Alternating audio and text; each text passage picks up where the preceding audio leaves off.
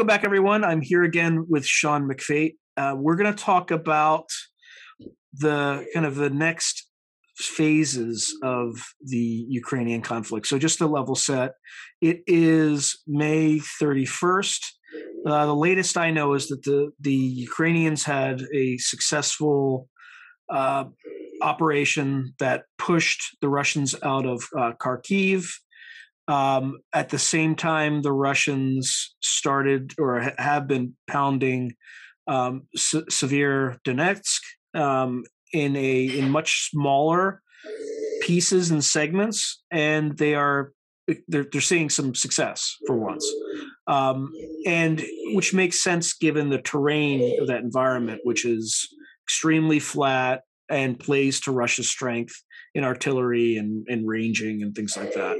Uh, and then lastly, I believe there was a another small counteroffensive by the Ukrainians that they started over the kind of the weekend in uh, kind of the south southwestern um, Ukraine. I can't I can't remember the the exact city, but they I think successfully staged a river crossing and were pushing the Russians back. Um, it was near Kherson. It was near Kherson. So um, with that, where we? Where's this thing gonna gonna end up? So this is our crystal ball moment. Is that right, Sean? We're gonna look in yeah. By the way, by the way, I'm, and... I'm, not gonna I'm not gonna show a, like another uh, another best hits at the at the very beginning of this. But I did I did predict Severodonetsk on a different right. you know a different different episode. You you weren't on that one, but uh, I've been saying that one for a while.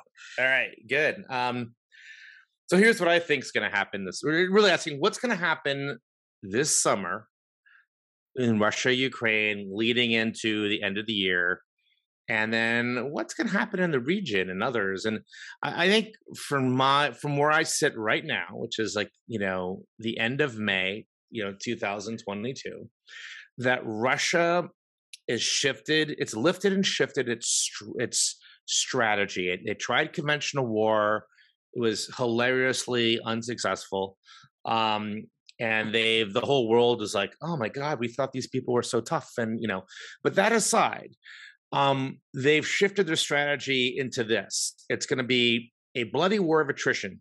It, they're going to uh, engage more in heavy handedness, where human rights violations become not a bug, but a feature of their warfare. Um, if you look at, you know, the general they've put in charge, whose name I, I can never pronounce on spec, you remember? Dvornikov. Dvornikov, yeah who led the series. He's a, he's a veteran of the Chechen Wars, which was particularly brutal, and uh, was responsible for the heavy handedness in Syria, where um, the Wagner Group, specifically in Syria, um, you know, tortured uh, and killed, you know, terrorists, everybody, but the collateral damage was high. Uh, they flattened cities, um, and they did this in Grozny. So I think collateral damage um, war of attrition as a way to bring pain to the Ukrainian government so they finally submit and say, you know, okay, we'll we'll go to the peace table, but you know, they, you know, Russia has the upper hand. Um, and uh, so I think that's what Russia's strategic aim is going to be. And Russia is betting that the West will not intervene in a direct way and allows Russia to cook Ukraine and skin them alive. This is actually why I'm a little surprised by the way the Biden administration is handling this. So I think so far they deserve an A minus in terms of how they've handled this conflict thus far. I would say they were a little slow in the beginning to react and, and to supply the Ukrainians, but they quickly overcame it with alacrity. We gave them the equipment that they needed. Here's here's where they're starting to kind of edge into like B minus C plus territory. Right now, the Russians have effectively a blockade in the Black Sea. Um, if I were in charge, I would immediately be working with the UN. Um, in fact, I've reached out to a friend at the UN and said, "Why aren't you guys doing this?" Um, but I would uh, start working through the UN um, and NATO to establish an escort program so that you can so that under a US flag or under a NATO flag or a UN flag you have a convoy system that goes into the Black Sea escorts grain shipments because grain is the key out of the Black Sea. Otherwise you're going to have a, a, massive humanitarian uh, crisis come you know, come the fall. And it's going to be in the Middle East it's going to be in Africa it's going to cause a massive amount of civil unrest and disorder. And you're going to have you know you're going to have in the in the west you're going to have further food inflation.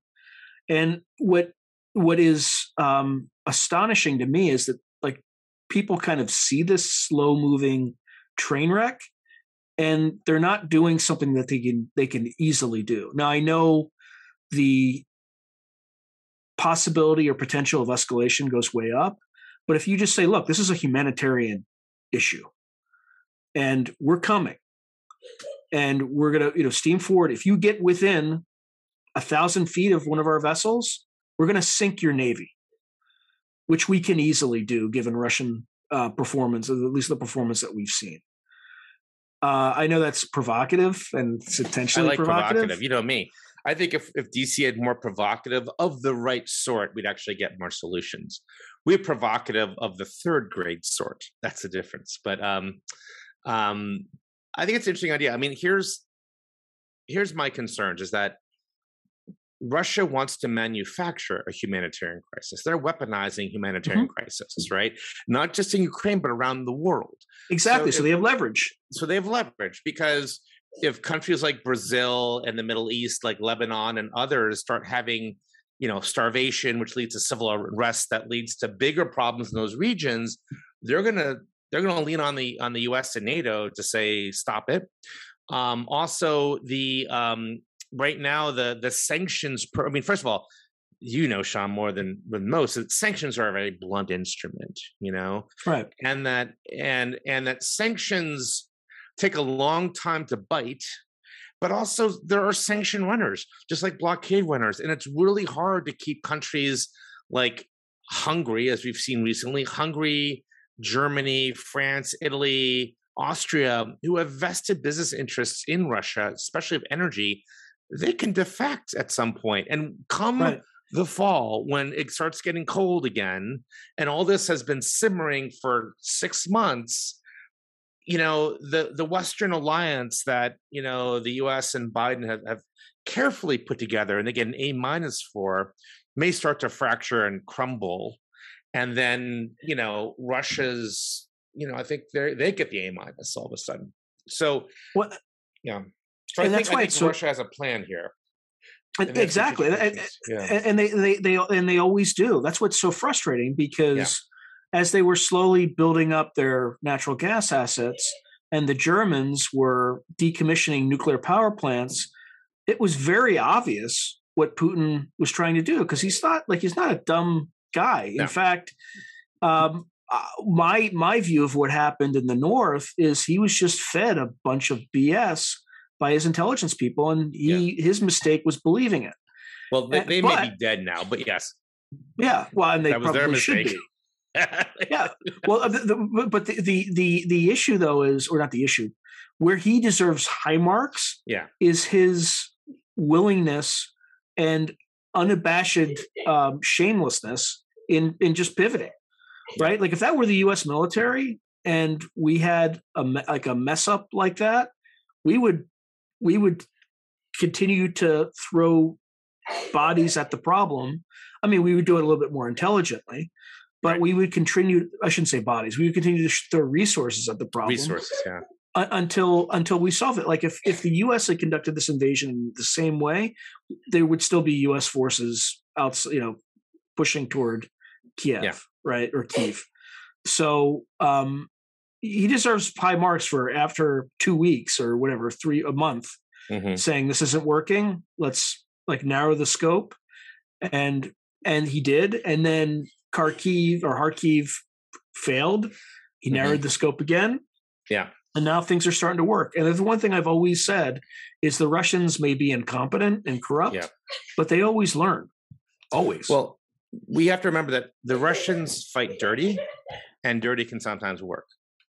And that's something we have to get our strategic minds around.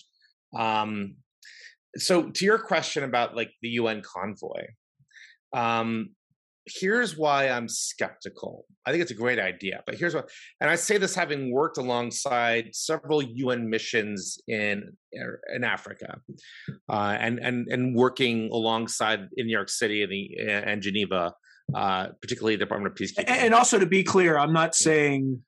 I'm not saying the U.S. Not, should, I know you're not advocating. The, the UN should, it's a good, yeah, yeah, but it's a good. Well, no, what I would advocate is the U.S. does it. The U.S. Yeah, does yeah. it. They just they just find the most legitimate way to do it is to have a UN like cover for it. And if that doesn't work, an EU cover. Oh. And if that doesn't work, a NATO cover. And if that doesn't work, we just do it. Maybe a NATO cover, but then you have other issues. But like, so if you did the UN, first of all, a couple structural bureaucratic reasons why is that, you know, Russia would veto it on the Security Council. Um, second of all, is that the UN, the Department of Peacekeeping, is not built for this. They are, you know, whatever they, I don't think they would say they are, but what they've turned into is a large fat blob that sits on a grid square in Africa and sucks in lots of money and does very little and says they're doing peacekeeping. Um, so this idea of now maybe you could do something like um, was it Task Force 151? You remember the international task force that against the Somali pirates in 2011 or 12? Oh, yeah. So yeah. that might be a better model because then you have like um, an international naval task force that is not working for an international organization. Um, eh, there was Japan, there was America, there were some other countries involved. Um, and they, you know, did some stuff. And um, you know, could we do that? So you can't bring NATO. Once you bring NATO into it, you're risking, you know, World right. War III. You have two two potential combatants, right? That's right. So if you have some sort of international task force, say led by Japan, like led by a party that's not party to this, um, and Japan right now is looking to flex its its its military muscle for the first time in 70 years. And so there's some maybe some political appetite in Japan. I don't want to speak too loudly for Japan right now, but you know, we're just or maybe or maybe well, Australia. Maybe I guess they're part of the Five Eyes. So or or or some uh, somebody somebody who's not beholden to Russia, but doesn't have a dog in the fight in Europe either. And so you know, could they do it? If you have American ships there, then you're risking World War III. It's like it's like the same problem with the no-fly zone, because if it's challenged and you know, an Arleigh Burke destroyer goes to the bottom of the Black Sea, then what? Right? Then what happens? That just um, gives us the excuse we need to sink the Russian Navy. Well, but you know, then it could be like, it could be nuclear though. I mean, when does it? Yeah. How how long do we? How long does it take to go nuclear? You know, it's so. I mean, so, I, so my yeah. view on my my view on this has always been yeah. about ten times more aggressive than than the mm-hmm. U.S. like the official U.S. policy, and that and that's for this reason. Putin already did something that's completely and utterly provocative, which is invade Ukraine. Like it's completely yeah. unacceptable. And we didn't nuke him. So I think my view is as long as you're you go in there and saying, you know, you say, look, we don't aim to sink your ships. We're just here to make sure that the grain supplies get out. If if you do engage with us, we will destroy everything you have in Ukraine, but we'll go no further um, or you know, at least let's say the Black Sea, and then that could, if it were to escalate, we will go no further than Ukraine. But keep in mind, I think, I think the Russians understand now that we could wipe out their military in a very, at least in Ukraine, in a very short period of yeah. time. Conventional military, yeah, and they know we don't want to use nukes. we know they don't want to use nukes, but despite their rhetoric, in fact, there have been public statements recently that they have no intention of using tactical nukes in in the conflict. Now, to be fair, if we got involved conventionally, that that might go out the window. Um, because I think that's why they've come to their senses on that rhetoric because they know if they use conventional nukes, we would get involved. Not conventional nukes, um, you know, tactical, tactical nukes. Yeah. So, Uh, but my, you know, my point is that to your point, people aren't playing this thing out a, a year out because you're exactly right. Not only do you have the grain issue with the inflation and things like that, but you're also going to have energy inflation based, and Russia's going to have more leverage when it starts to get cold again. And you're going to have defectors like the, the Germans, maybe not so much the French because they were smart enough to keep nuclear power plants and the you know strong nuclear industry, but um, you're going to have people that want to defect when the cold comes around. Mm-hmm. And I, I, think it's absolutely critical that you know we do so. But I, I actually think your solution. I mean, I think we worked out a policy problem, uh, came out with the best solution in real time, which is you're right. You get a third party to do this, and even like like Russia will will escort your ships too, so that the Ukrainians don't you know don't fire on them. Right? Like it, it'll be like a white flag vessel. It's for both parties. Um, now Japan you know there's some there's some territorial disputes between the the Russians and the yeah. I was, Japanese I was that work, it could be it could be somebody. I'm not sure who it would be. Yeah, and, and Australians are probably too close to us. Is there anybody else with a navy that? Sure, could, we could find somebody. India, maybe. India, somebody who wants to be a player in great power politics. So I don't think we'd accept China. They might volunteer yeah which would be which would be a disaster but uh okay so so we get to fast forward to the fall I, I think i think this to your point this is where the russians move more toward this gray zone sort of behavior sure. and that is they do this war of attrition this hardcore conventional push to gain as much territory as they can and then they they freeze the conflict. Yeah. And then and then what they do is they use this blockade to slowly starve out the Ukrainian economy or just have it wither on the vine. Hmm. And then they slowly infest it with their own brand of Russian corruption. They start bribing people, sure. and they they affect a political change within Ukraine to get somebody uh, terms that are a little bit more advantageous to them. Like Putin, that's the one thing Putin can't do. He can't just stop. Like well, no Russian leader could stop this war. Because, I mean, no. I mean, Putin's ego, where is nobody knows where his ego ends and foreign policy in Russia begins. Right? I mean, he is foreign policy. That's why we can't be sure about the nuclear option for Russia because nobody can really get inside of Putin's head. But you know, I think what they're going to do is they're going to hold it in place, make it bad, destroy some infrastructure, and then they're going to come the fall and winter. They're going to invoke Russia's oldest ally, which is winter, and let that do the damage. And they did in 32, 33, or 31, 32. They starved, you know, six to seven million Ukrainians in six months. That's more that's about the same number as Jews who died in the Holocaust over four years. You know, that was a man made starvation catastrophe. Some people said it was deliberate. Many people say it was deliberate to, you know, soften Ukraine, who didn't fully get on board to the Bolshevik agenda. and then after that they did. Um, so they might do some version of that and what could they live with? Well if i think ideally what they if, if they couldn't take kiev one thing they could try to do if they could take odessa. They mm-hmm. could have basically you know ukraine becomes a landlocked country with on its west flank is nato and everything else is surrounded by russia and Russia just has got to lock them in until they capitulate. Um, and that that would be a solution, I think, for for Russia. I think that is. I think that is the the, the only solution that they have yeah. right now. Uh, well, we're not going to call this the final solution, though. Just be clear. No, but that's what Putin called it. Did you see? Did you, did you actually read his, in his denazification agenda? He called this the final Yeah. solution. Yeah, no, he used. I mean, I, I, I don't know what that was. The translation that was on the official, the official Russian government website. Oh he used. goodness.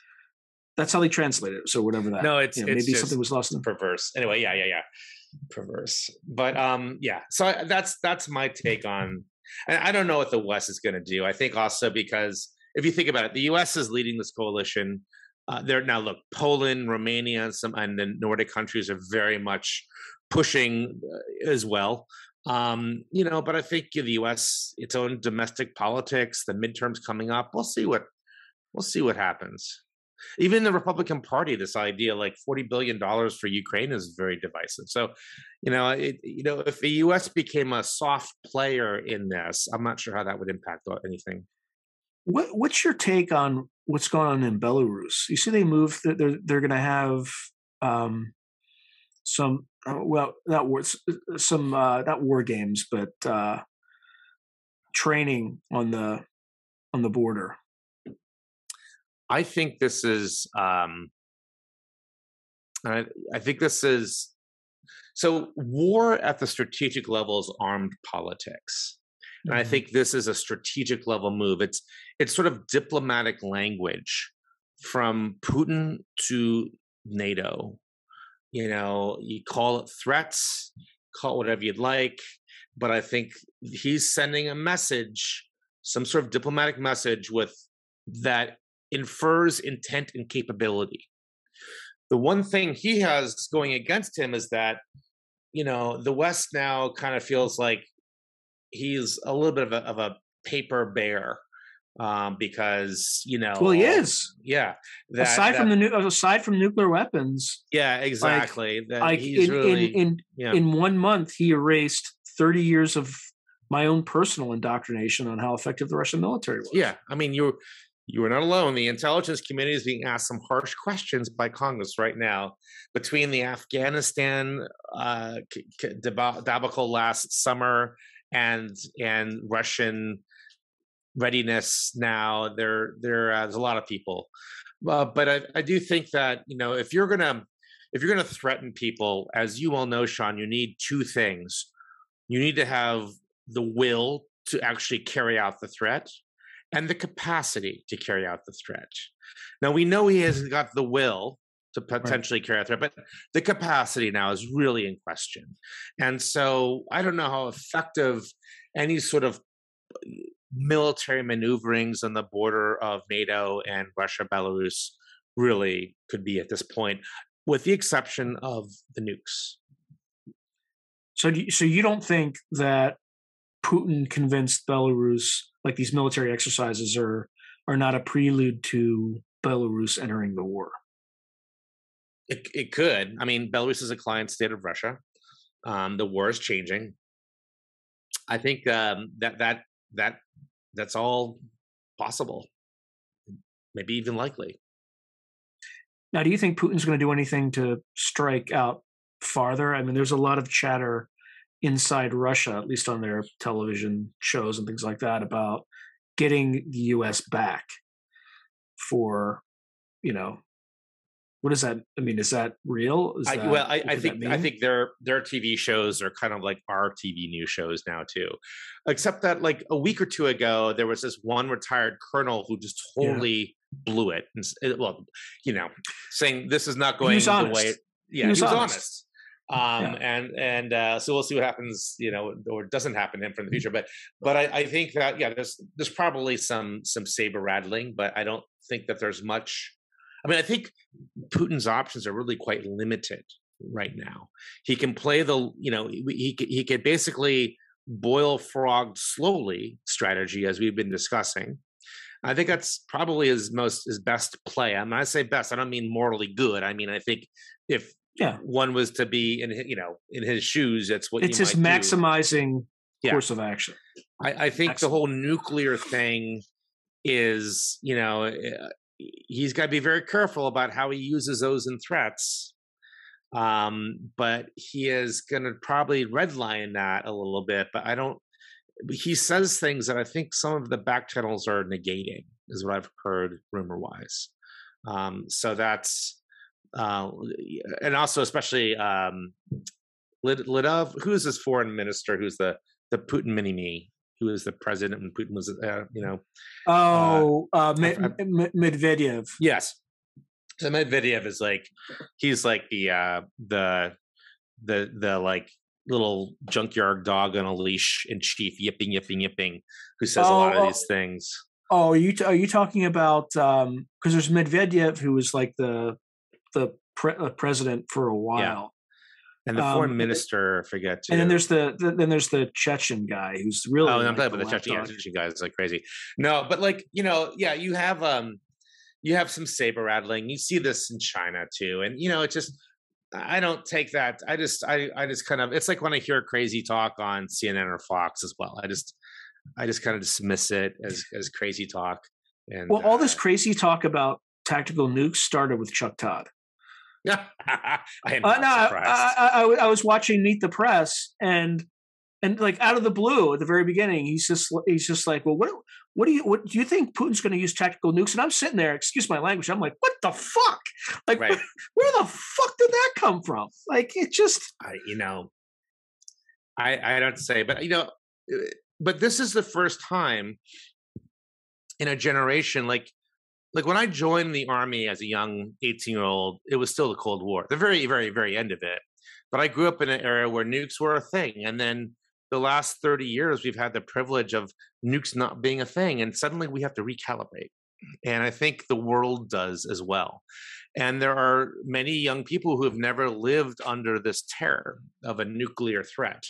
And Russia, I mean, worst case scenario, I assume it could look something like the Cuban Missile Crisis um, where it can get you know zero to one million within 30 minutes.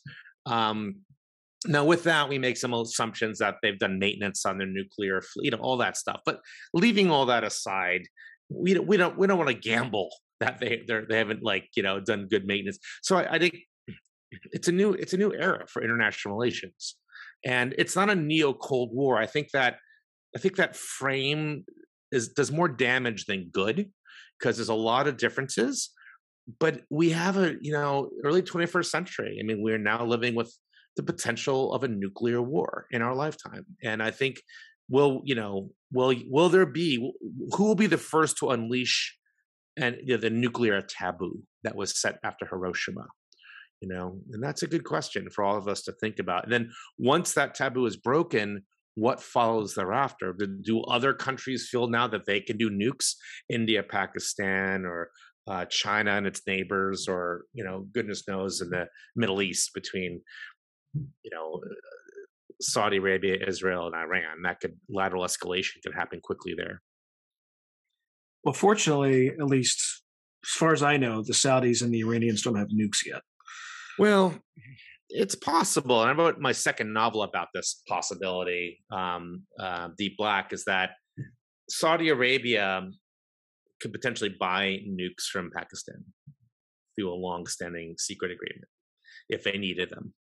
Um, but that's a you know that's a theory that you can write novels about, but not nonfiction about. But there's been some belief in in circles in DC, and, uh, and there's some disagreement about this is that when Saudi Arabia gave up its nuclear program, you know, decades ago, they secretly gave a lot of their material and research to Pakistan with the deal that if they ever needed a nuke, they could purchase, you know, one or a dozen or how many ever they needed. What about China, Taiwan? I think even today they flew, you know, they're flying all their aircraft near and just exhausting the Taiwanese Air Force? I, I think so. Call me skeptical. I'm one of those people in DC who thinks that this is just kabuki theater, and that you know China. I mean, if you think Ukraine's, as we would say in the army, a Sierra show uh, for the Russians. I mean, magnify that by ten for for China trying to take Taiwan. I mean, they're still trying to ingest Hong Kong right? Mm-hmm. And Taiwan has been ready for this to this total fight for 70 years. And you know, a land you know, they're talking about amphibious invasion of a country you know not easy to do that's what a 100 miles away or so i don't know how close it is but it's not easy yeah it's um, not it doesn't look as it's, close as it, looks it's on not like map. it's not like you're you have a huge land border as russia did and um you know i think china has some problems though. I mean china china first of all their military is unproven. There's a lot of saber rattling but they're unproven military. And second though taiwan though has a lot of political corruption in it. And so, you know, one of the, the, the one of the things that is magical about Ukraine, which everybody loves, is that those underdogs have a fighting spirit. Zelensky turned out to be a real leader, not just a like a uh, an actor. Um, I'm not sure if that would emerge from Taiwanese leadership, um, but it is. I do think this idea of of China taking Taiwan by force by 2027 is a done deal is uh, is foolishness. I don't think it's you know for a lot of reasons. All right. Well, it'll be interesting to see what happens in the next you know several months as we get to the fall because the Russians are going to keep sending bodies through the meat grinder, and the Ukrainians are going to start getting worn out and tired. Now I know they've mobilized uh, like a lot. Um, well, the resources are just not. I mean, in some ways, it's like this is a very crass uh, comparison that your viewers may hate, but in some ways, it's sort of like the U.S. Civil War: the North versus the South. The South were good fighters, but they just they were too you know they're the, the you know the resources two thirds of the united states was in the north and one third was in the south and they just couldn't sustain it you know there's a lot of other things that happened in the civil war too but no matter how good you tactically operationally are it's just very hard to sustain these things and i think that's why russia has moved to a game of attrition because they know in the long run and, and they don't care about throwing humans into the meat grinder to sustain their strategy so I think you know we could do the, another show in Labor Day and reassess. But I I bet that unless there's some strange breakaway diplomacy, it's going to be more of the same. All right, my friend. Um, I will see you again in the next segment. All right. If you enjoyed this video, hit like and subscribe, and I'll see you next time.